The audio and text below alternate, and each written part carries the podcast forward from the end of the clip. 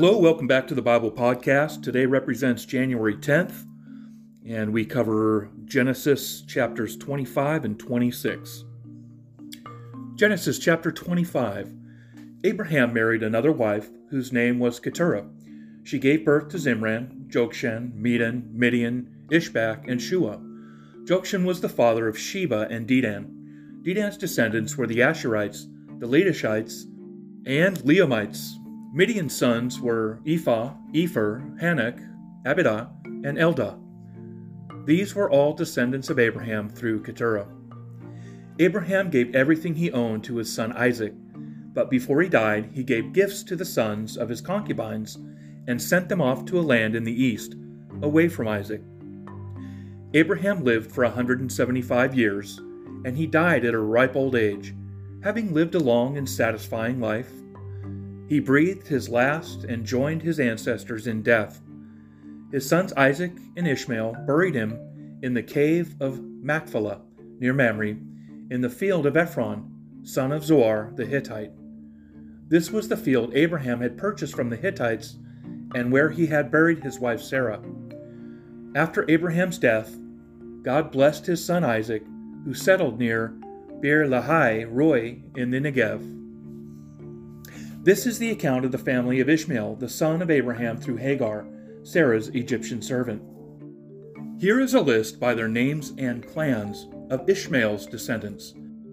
The oldest was Nebaioth, followed by Kedar, Adbeel, Mibsam, Mishma, Dumah, Massa, Hadad, Tema, Jetur, Naphish, and Kedemah. These twelve sons of Ishmael become the founders of 12 tribes, named after them, listed according to the places they settled and camped. Ishmael lived for 137 years, then he breathed his last and joined his ancestors in death. Ishmael's descendants occupied the region from Havilah to Shur, which is east of Egypt in the direction of Asshur. There they lived in open hostility toward all their relatives. This is the account of the family of Isaac, the son of Abraham. When Isaac was 40 years old, he married Rebekah, the daughter of Bethuel, the Aramean from Paddan Aram, and the sister of Laban, the Aramean. Isaac pleaded with the Lord on behalf of his wife because she was unable to have children. The Lord answered Isaac's prayer, and Rebekah became pregnant with twins. But the two children struggled with each other in her womb. So she went to ask the Lord about it. Why is this happening to me? she asked. And the Lord told her, The sons in your womb will become two nations from the very beginning. The two nations will be rivals. One nation will be stronger than the other, and your older son will serve your younger son. And when the time came to give birth, Rebekah discovered that she did indeed have twins. The first one was very red at birth and covered with thick hair like a fur coat. So they named him Esau. Then the other twin was born with his hand grasping Esau's heel, so they named him Jacob. Isaac was 60 years old when the twins were born. As the boys grew up, Esau became a skillful hunter. He was an outdoorsman, but Jacob had a quiet temperament, preferring to stay at home. Isaac loved Esau because he enjoyed eating the wild game Esau brought home, but Rebekah loved Jacob. One day, when Jacob was cooking some stew, Esau arrived home from the wilderness, exhausted and hungry. Esau said to Jacob, I'm starved. Give me some of that red stew. This is how Esau got his other name, Edom, which means red.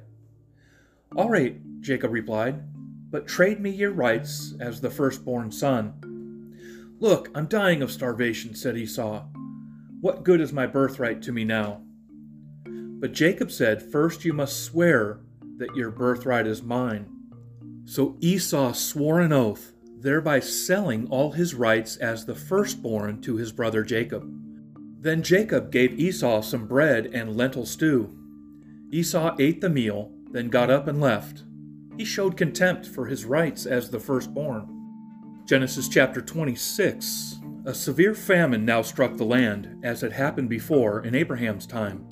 So Isaac moved to Gerar, where Abimelech, king of the Philistines, lived. The Lord appeared to Isaac and said, Do not go down to Egypt, but do as I tell you. Live here as a foreigner in this land, and I will be with you and bless you. I hereby confirm that I will give you all these lands to you and your descendants, just as I solemnly promised Abraham your father. I will cause your descendants to become as numerous as the stars of the sky, and I will give them all these lands. And through your descendants, all the nations of the earth will be blessed. I will do this because Abraham listened to me and obeyed all my requirements, commands, decrees, and instructions. So Isaac stayed in Gerar. When the men who lived there asked Isaac about his wife, Rebekah, he said, She is my sister. He was afraid to say, She is my wife, he thought. They will kill me to get to her, because she is so beautiful. But some time later, Abimelech, king of the Philistines, looked out his window and saw Isaac caressing Rebekah. Immediately, Abimelech called for Isaac and exclaimed, She is obviously your wife. Why did you say she is my sister? Isaac replied, Because I was afraid someone would kill me to get her from me. Because I was afraid someone would kill me to get her from me, Isaac replied. How could you do this to us? Abimelech exclaimed. One of my people might have easily taken your wife and slept with her, and you would have made us guilty of great sin. Then Abimelech issued a public proclamation Anyone who touches this man or his wife will be put to death. When Isaac planted his crops that year, he harvested a hundred times more grain than he had planted, for the Lord blessed him. He became a very rich man, and his wealth continued to grow. He acquired so many flocks of sheep and goats, herds of cattle, and servants that the Philistines became jealous of him. So the Philistines filled up all of Isaac's wells with dirt. These were the wells that had been dug by the servants of his father Abraham. Finally, Abimelech ordered Isaac to leave the country. Go somewhere else, he said, for you have become too powerful for us. So Isaac moved away to the Gerar Valley, where he set up tents and settled down. He opened the wells his father had dug, which the Philistines had filled in after Abraham's death, Isaac also restored the names Abraham had given them. Isaac's servants also dug in the Gerar valley and discovered a well of fresh water. But then the shepherds from Gerar came and claimed the spring. This is our water, they said, and they argued over it with Isaac's herdsmen. So Isaac named the well Esek, which means argument. Isaac's men then dug another well, but again there was a dispute over it. So Isaac named it Sitnah, which means hostility. Abandoning that one, Isaac moved on and dug another well. This time there was no dispute over it. So Isaac named the place Rehoboth, which means open space. For he said, At last the Lord has created enough space for us to prosper in this land. From there, Isaac moved to Beersheba, where the Lord appeared to him on the night of his arrival. I am the God of your father Abraham, he said. Do not be afraid for I am with you, and I will bless you. I will multiply your descendants, and they will become a great nation. I will do this because of my promise to Abraham, my servant. Then Isaac built an altar there and worshipped the Lord. He set up his camp at that place, and his servants dug another well.